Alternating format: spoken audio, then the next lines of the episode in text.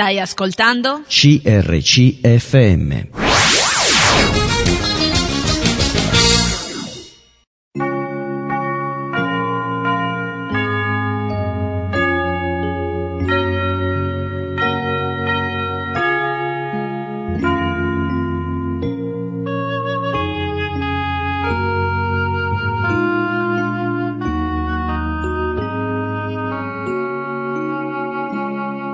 In ogni città, alla domenica, gruppi di credenti si riuniscono per lodare il Signore, condividere le proprie esperienze e ascoltare la sua parola, con espressioni diverse da luogo a luogo. Ogni domenica, alle ore 10, trasmettiamo uno di questi incontri e presentiamo la realtà evangelica che li dà vita. Ascolteremo tra qualche istante il culto della Chiesa Cristiana Evangelica sita in via Beato Angelico al numero 7 a Seregno. Seregno è una città della Lombardia occidentale compresa nella provincia di Monza e Brianza. Si trova nella parte meridionale della Brianza, nell'alta pianura lombarda, a quota 222 metri sul livello del mare, a breve distanza dalle prime colline moreniche brianzole, che si ritrovano nei territori dei comuni confinanti di Albiate, Carate Brianza, Meda e Mariano Comense, e in vista delle prealpi lombarde, Grigna, Grignetta e Resegone Seregno dista 23 km da Milano in direzione nord e 12 da Monza in direzione nord-ovest. Il territorio comunale è interamente pianeggiante ed estesamente urbanizzato, con l'eccezione di alcune aree periferiche, oggi sottoposte a vincolo, Parco della Brianza Centrale. Le aree edificate della città si estendono in molti casi fino ai limiti comunali, formando un continuum urbano con i comuni limitrofi. Non esistono corsi d'acqua nel territorio comunale, i più vicini sono il Lambro ad est, in territorio di Carate Brianza e Albiate, e il torrente Tarò a Meta. Il primo documento che citi Seregno risale al 1087. È un atto con il quale Pietro da Seregno cede parte dei beni da lui posseduti alla canonica di Sant'Ambrogio di Milano, da cui si attendeva aiuto e protezione. Si può tuttavia ipotizzare l'esistenza di un centro del villaggio attivo già in età romana, ma le notizie sono lacunose e non esistono documenti certi. I documenti di questo secolo e del successivo si riferiscono a Seregno con il termine di locus, definendolo così come un insediamento agricolo analogo alla grande maggioranza degli insediamenti della zona. Il locus di Seregno in quel tempo era posto sotto l'influenza religiosa e politica del monastero di San Vittore a Meda. Una cronaca dei primi anni del XIII secolo, precisamente del 12 ottobre 1206, cita Seregno come un borgo, indicando in questo modo un certo sviluppo demografico ed economico dell'insediamento e la formazione di un embrione di ceto imprenditoriale composto da artigiani, mercanti e proprietari terrieri. Seregno conta oggi 43.000 abitanti. Ascolteremo ora il culto della Chiesa Cristiana Evangelica a Seregno. Predica Eliseo Callè della Peniel City Mission sull'argomento della commemorazione. Buon ascolto. Questa mattina siamo qui perché vogliamo insieme adorare il Signore, vogliamo insieme lodare il Signore per le grandi cose che Lui ha fatto per noi. E volevo iniziare questa mattina leggendo un salmo che è il Salmo 27, un salmo di Davide che come tutti i salmi, come tutti, come molti salmi, ha un, nel suo interno un crescendo e anche delle forme di, diciamo, di, di tristezza, sono proprio la manifestazione umana dei sentimenti che l'autore ha nello scrivere questi versi. E inizia con questa esclamazione straordinaria dove dice il Signore è la mia luce e la mia salvezza. Di chi temerò? Il Signore è il baluardo della mia vita. Di chi avrò paura? Quando i malvagi che mi sono avversari e nemici mi hanno assalito per divorarmi, essi stessi hanno vacillato e sono caduti. Se un esercito si accampasse contro di me, il mio cuore non avrebbe paura. Se infuriasse la battaglia contro di me, anche allora sarei fiducioso. Una cosa ho chiesto al Signore e quella ricerco, abitare nella casa del Signore tutti i giorni della mia vita, per contemplare la bellezza del Signore e meditare nel suo tempio. Ecco, queste sono parole straordinarie che Davide utilizza, proprio in base all'esperienza che lui ha avuto, esperienza come, come pastore, quando l'abbiamo visto una volta nel nostro culto, esaminando il Salmo 23, quando nella sua esperienza di pastore ha dovuto affrontare momenti difficili, come ad esempio far fronte alle, ai, ai predatori come gli orsi, i leoni, e poi nella sua eh, età matura quando ho dovuto affrontare le grandi battaglie, sia le battaglie contro Saulo che lo, lo voleva morto, e poi contro i Filistei. Insomma, in tutta la sua, la sua vita è stata una vita di battaglie, di momenti di forza, di euforia a momenti di sconforto. Eppure in questa sua esperienza Davide dice il Signore è la mia luce e la mia salvezza. Nonostante, basta vedere la, la, la vita di Davide, nonostante alcune volte è fuggito, addirittura è scappato di fronte a suo figlio che si era ribellato a lui, è scappato dalla paura, eppure in questi momenti anche di sconforto, di depressione, di tristezza, dice il Signore è la mia salvezza. E mi piace come, come eh, eh, non conclude il Salmo, ma come ha concluso la lettura, quando dice che il Signore, interessante il versetto 4, per contemplare la bellezza del Signore. Ecco, è su questo punto che vorrei invitarmi, invitarmi e invitare tutti voi a, alla lode e all'adorazione, la bellezza del Signore. Ecco, molte volte noi questo aspetto del bello, dell'estetica di Dio la trascuriamo. Forse addirittura come evangelici eh, anche la bellezza in senso di arte, quell'arte sacra viene un attimino respinta come qualcosa che appartiene al mondo cattolico. Ma Dio è bello, e nella bellezza di Dio non sta solamente la bellezza, come dire, spirituale, quella bellezza, quella contemplazione fatta con lo spirito che l'occhio umano non può vedere. La bellezza di Dio sta anche proprio nel fatto che Dio ha creato ogni cosa buona o bella e proprio tutto il creato riflette la sua stessa bellezza. Se dovessimo raffigurare Dio con un dipinto, non so con quanta magnificenza e bellezza dovremmo raffigurare Dio. Ecco, contemplare la bellezza di Dio, sapere che abbiamo a che fare con qualcosa di bello e quindi merita di essere contemplato, come quando andiamo in un museo e vediamo un bel dipinto o come quando rimaniamo senza fiato di fronte alle bellezze della natura.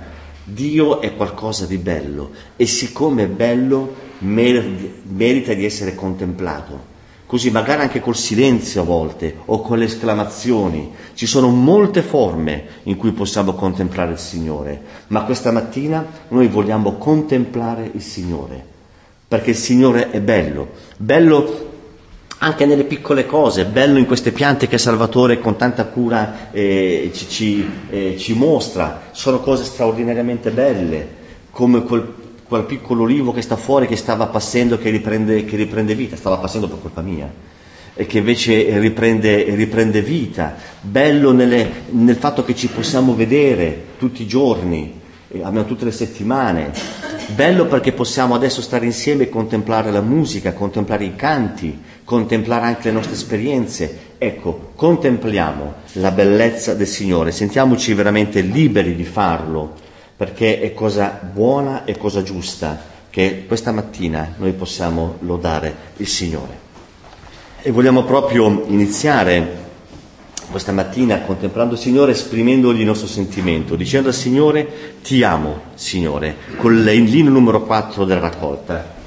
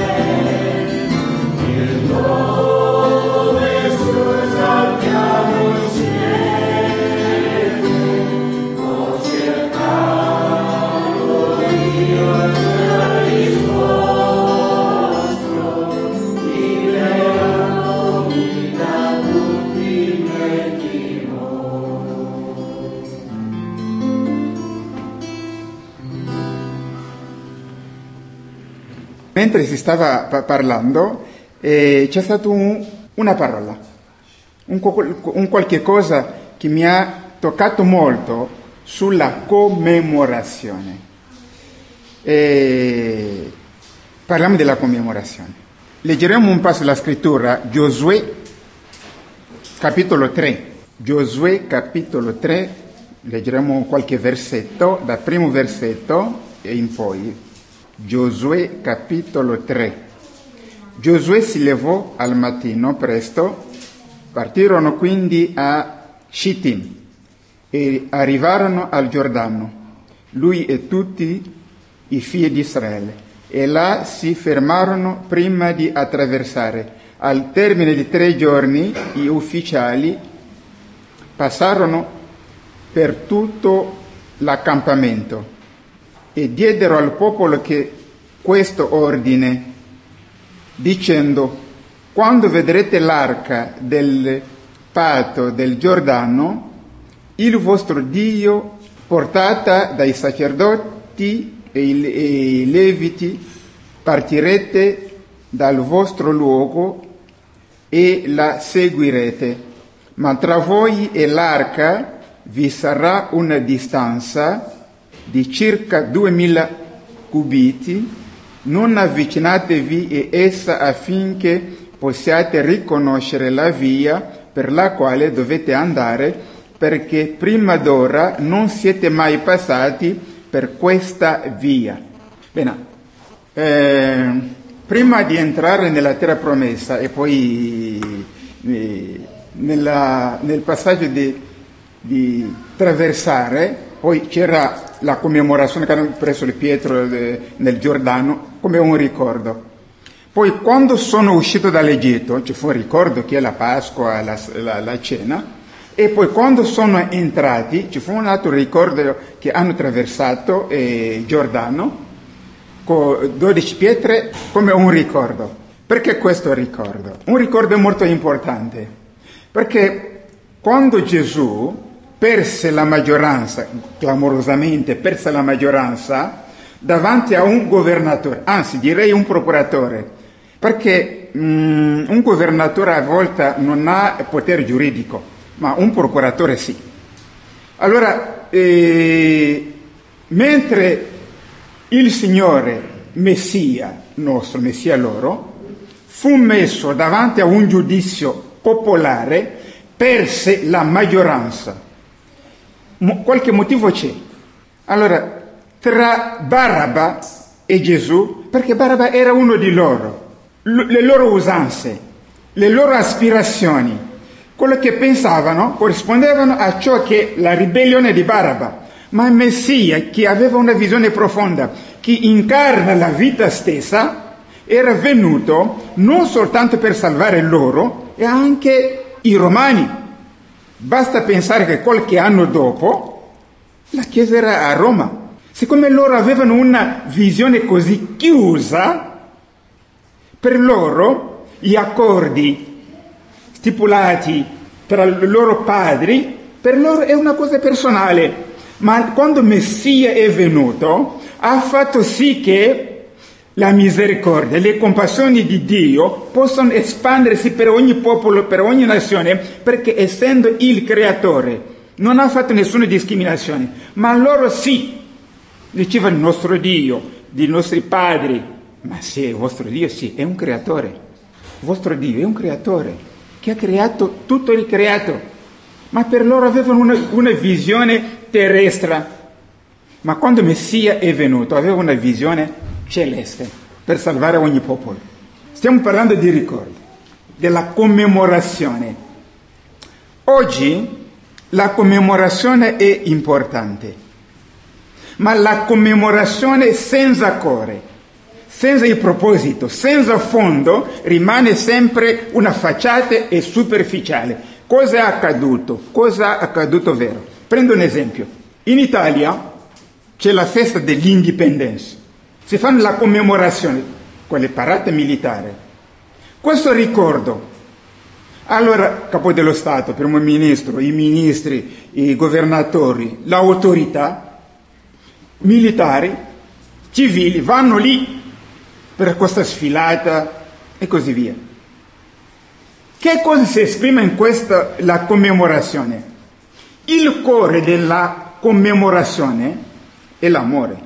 Per quanto sia le parate militari che si fa la commemorazione per ogni nazione, si chiama patriottismo, cioè l'amore della patria.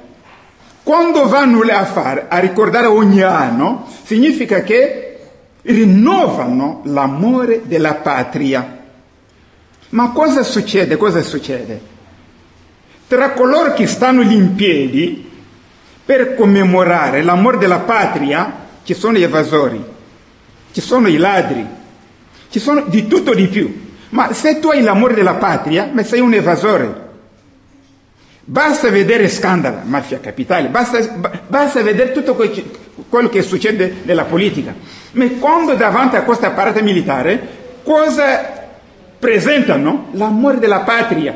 Ma se voi amate così questa patria, perché, perché eh, l'evasione? Perché se voi amate questa patria, perché eh, malaffare nella politica? Perché c'è questo. E il problema rimane soltanto la facciata. Ma se non c'è l'amore della patria vera, ogni anno fare, faremo delle sfilate e senza cuore. Stessa cosa. Quando parliamo della commemorazione del Signore, che cosa è il fondo, la sostanza? È l'amore.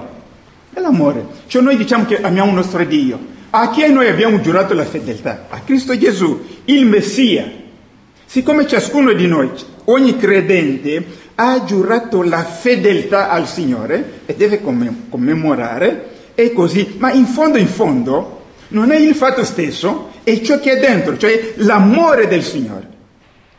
Cioè amare il Signore. Ma se spesso lo, noi lo facciamo, e che non amiamo il Signore abbastanza o la sostanza di questa commemorazione, allora rimane soltanto una facciata. Bene, così, primo motivo per cui hanno condannato loro Messia, perché dicevano che no, eh, mangia quei peccatori, ha violato la legge, l'abbiamo visto il giorno di sabato, di qua di là, parla della legge.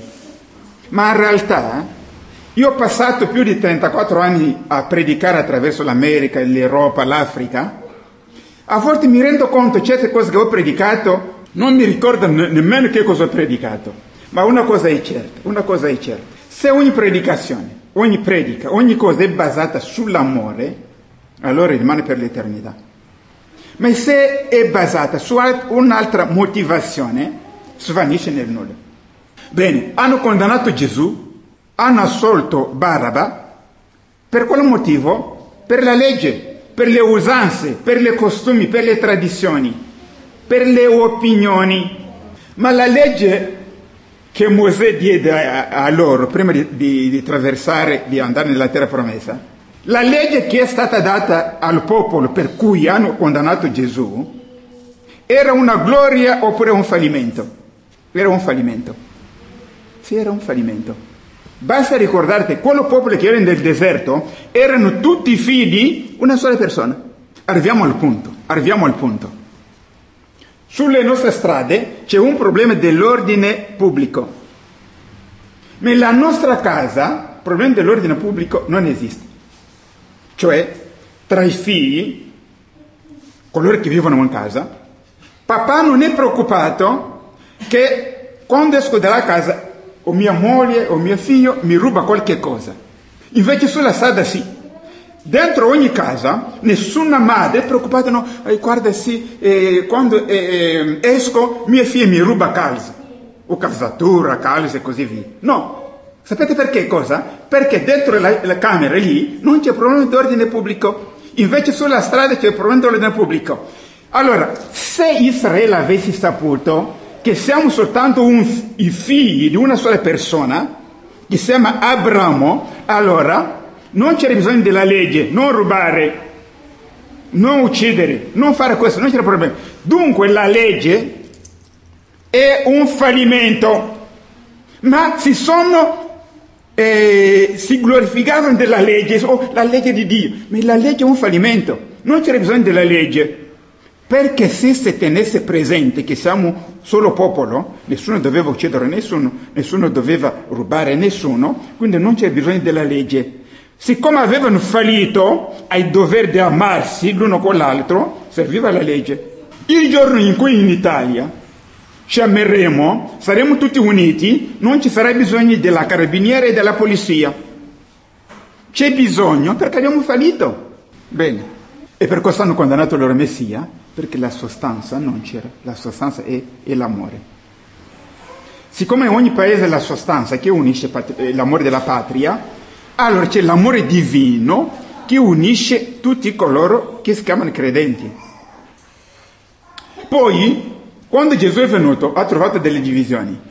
Farisei, scribi, zeloti, sadducei e così via.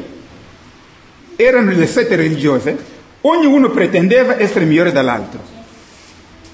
Oggi, oggi, del cristianesimo ne capiamo molto poco perché Cristo è uno solo. Parliamo tutta una bella cosa, ma siamo così, così divisi, siamo così frazionati, siamo così, ognuno pretende essere migliore della sana dottrina e così via, ma in realtà Cristo ci vuole tutti uniti. L'unica cosa che può unire è l'amore. Quindi la commemorazione è basata sull'amore. Quando l'amore viene meno, rimane soltanto de, delle facciate. E per questo farisei, scribi, zeloti, erano zelanti con la legge di Mosè, ma non amarsi, non amandosi l'uno con l'altro, non avevano capito l'intento della legge stessa di non rubare. Se tu ami una persona, non puoi andare a rubare. Se tu ami una persona, non, non, non, non la puoi uccidere. Se tu ami una persona, non la puoi offendere. Se ami una persona, non la puoi criticare. Se ami una persona, non la puoi disprezzare, eh, dispregiare. Allora, e così via. Ma la legge, la legge era un fallimento, ma si sono aggrappati alle tradizioni, alle loro usanze, anziché all'amore di Dio che unisce. Quindi è molto importante che Dio ci apra la nostra mente, ci aiuta, Signore, a capire che siamo, perché parliamo tante cose belle, giuste, che noi a volte non capiamo.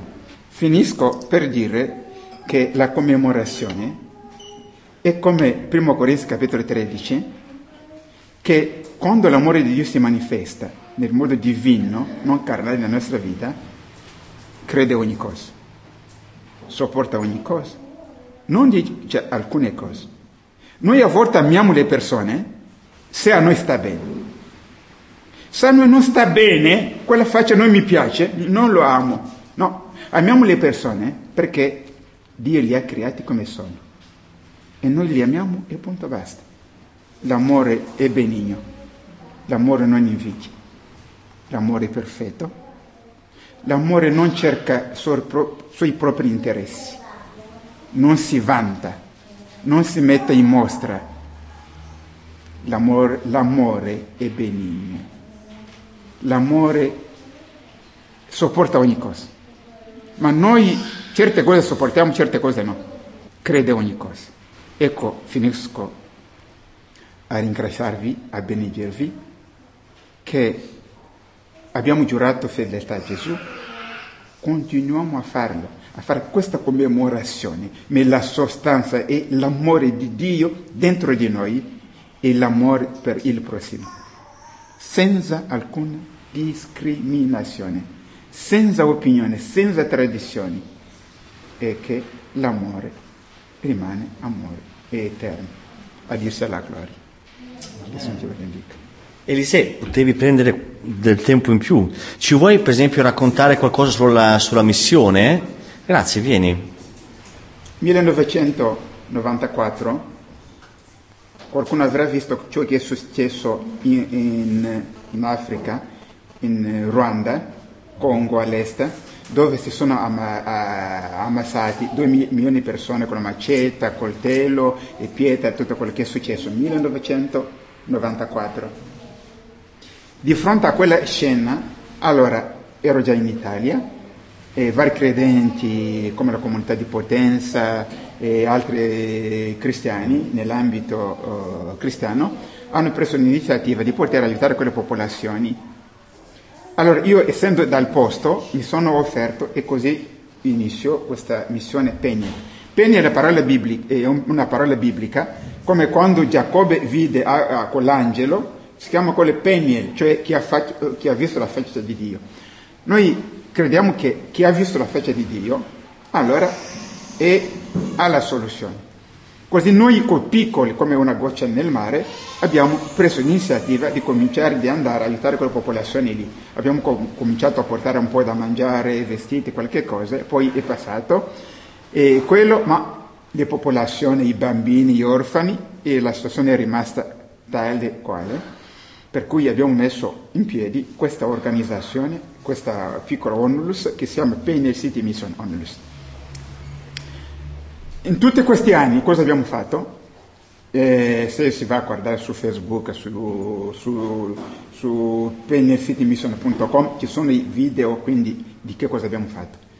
Abbiamo fatto delle scuole, ci sono alcune scuole che sono le capanne del villaggio, poi ci sono altre scuole costruite proprio bene eh, nelle periferie di Kinshasa e poi abbiamo fatto l'orfanotrofio con tanta fatica. Problema quale era? Dieci anni fa dicevamo che si poteva fare piccoli progetti lì, coltivazione, allevamento, per aiutare le, le, i popoli a vivere lì. Ma non ci è stato dato l'ascolto. Non ci è stato dato l'ascolto. Ma quello che si poteva fare è quello che vedete alle porte dell'Europa, tutti vogliono venire, venire in Europa perché ved, eh, pensano che è un paradiso. Ma normalmente, normalmente ognuno dovrebbe stare lì, coltivare, lavorare lì e guadagnare lì. Cosa che abbiamo fatto dieci anni fa. Abbiamo detto ma no, ci, ci diede l'ascolto. Sì, ma non c'è bisogno che tutti gli africani devono venire qua. Perché non possiamo fare coltivazione. Quando vado in Africa, cosa dico ai giovani? Guardate l'Europa, si può andare per studiare per motivo, ma non è che eh, si va in Europa e ci sono tutte le soluzioni, si trova lì, non è un paradiso, ci sono anche problemi lì, ma qua abbiamo la terra, imbocchiamoci le mani, coltiviamo lì. Si diceva tutte queste, le abbiamo detto nelle chiese, dice, no, noi siamo così, noi, sì va bene, ora ci siamo, ora ci siamo. Quindi, credo che visto quello che sta accadendo, noi come cristiani, come credenti, come possiamo fare? Cerchiamo di aiutare la gente, perché oggi portiamo olio e pasta e così via, ma l'anno prossimo, se Dio vuole, passerò ancora. Questa volta noi non vorremmo sempre continuare a raccogliere olio e pasta, vorremmo avere un trattore di occasione delle macchine da cucire che noi non usate per far imparare la, la gente lì. Coltiviamoli lì, diciamo alla gente rimanete qua, lavorate qua. Così facendo è un, un modo serio di aiutare nostre, la nostra gente, le popolazioni lì. È quello che sto facendo. Ma lo sto facendo lì, ma qua ehm, si è dato troppo ascolto alle grandi organizzazioni e così noi siamo piccole organizzazioni e insieme si poteva. Ora credo che è giunto il momento in cui che possiamo far sì che si cominci lo sviluppo in Africa dalla terra, trattori di occasione, qualche macchinaria, qualche cosa, diamoci da fare, aiutiamo quelle popolazioni lì a stare lì, a coltivare lì, a fare a stare bene lì. Non c'è bisogno che facciamo sempre finta che loro sempre bussano, vengono, e no, devono stare lì, perché c'è il terra, cioè, si può coltivare, si può stare lì. Poi cominciamo anche noi, voi cominciate anche a andare lì, a sviluppare, a vedere l'orfanotrofio, quello che stiamo facendo, a dire alle popolazioni, guarda che qua noi siamo venuti a aiutarvi, fare qualche cosa lì, cosa che è stato fatto molto poco. Poi mi sto anche impegnando, sia per quanto riguarda, perché guarda, la situazione eh, non è così e, e bella. Sapete quanto tempo ci vuole per strongare, per finire? La fame in Africa ci vuole sei mesi. Il tempo di seminare mais e raccogliere. Quel tempo che bisogna, bisogna lì. Cosa fanno?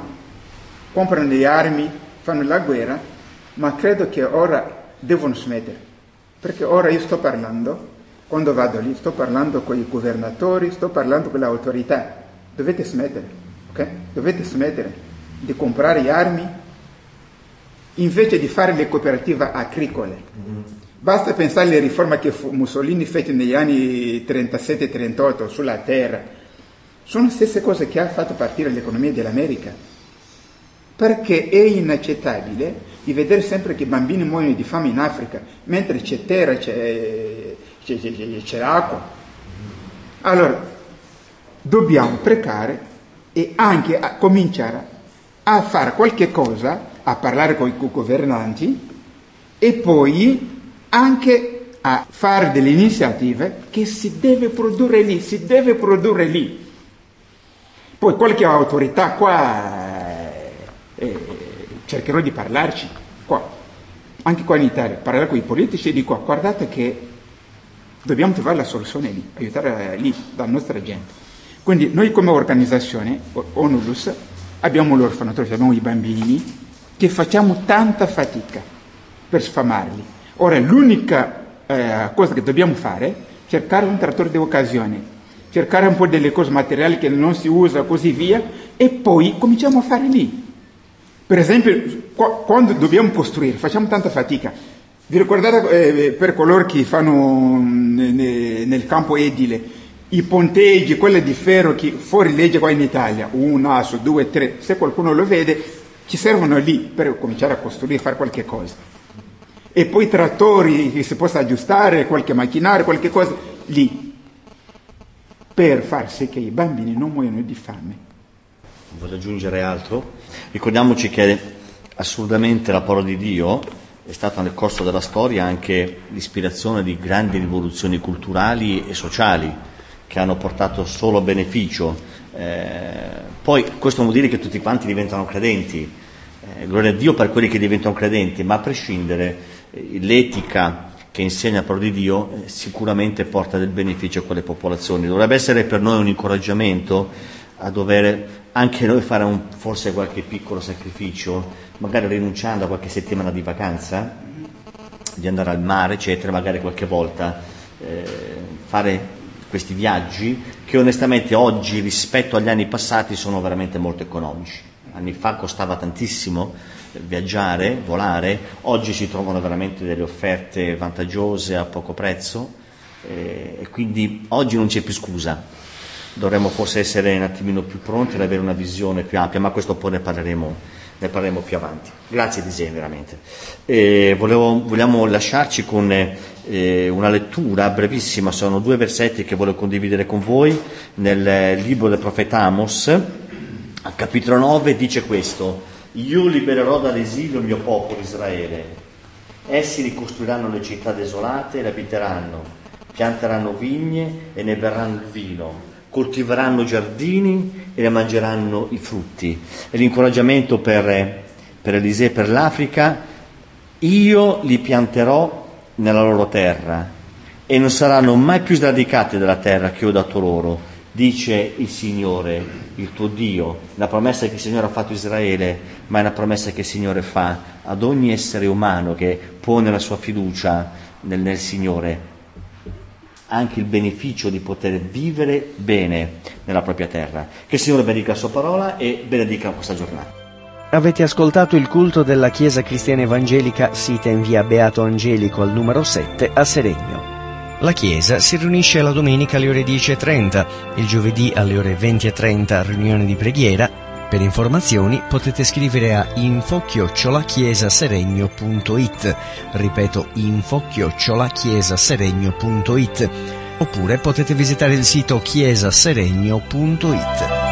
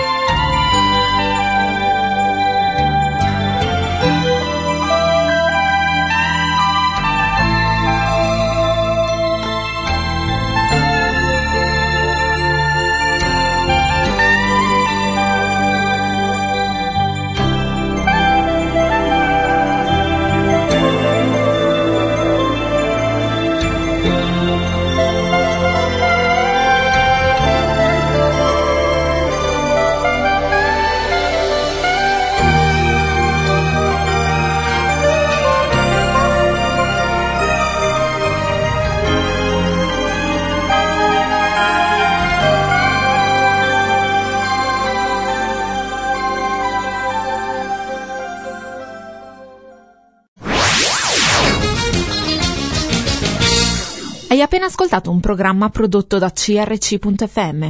Se hai apprezzato quello che hai ascoltato, considera di sostenere il tuo programma preferito. Visita il sito www.crc.fm e ricorda, il tuo sostegno è prezioso.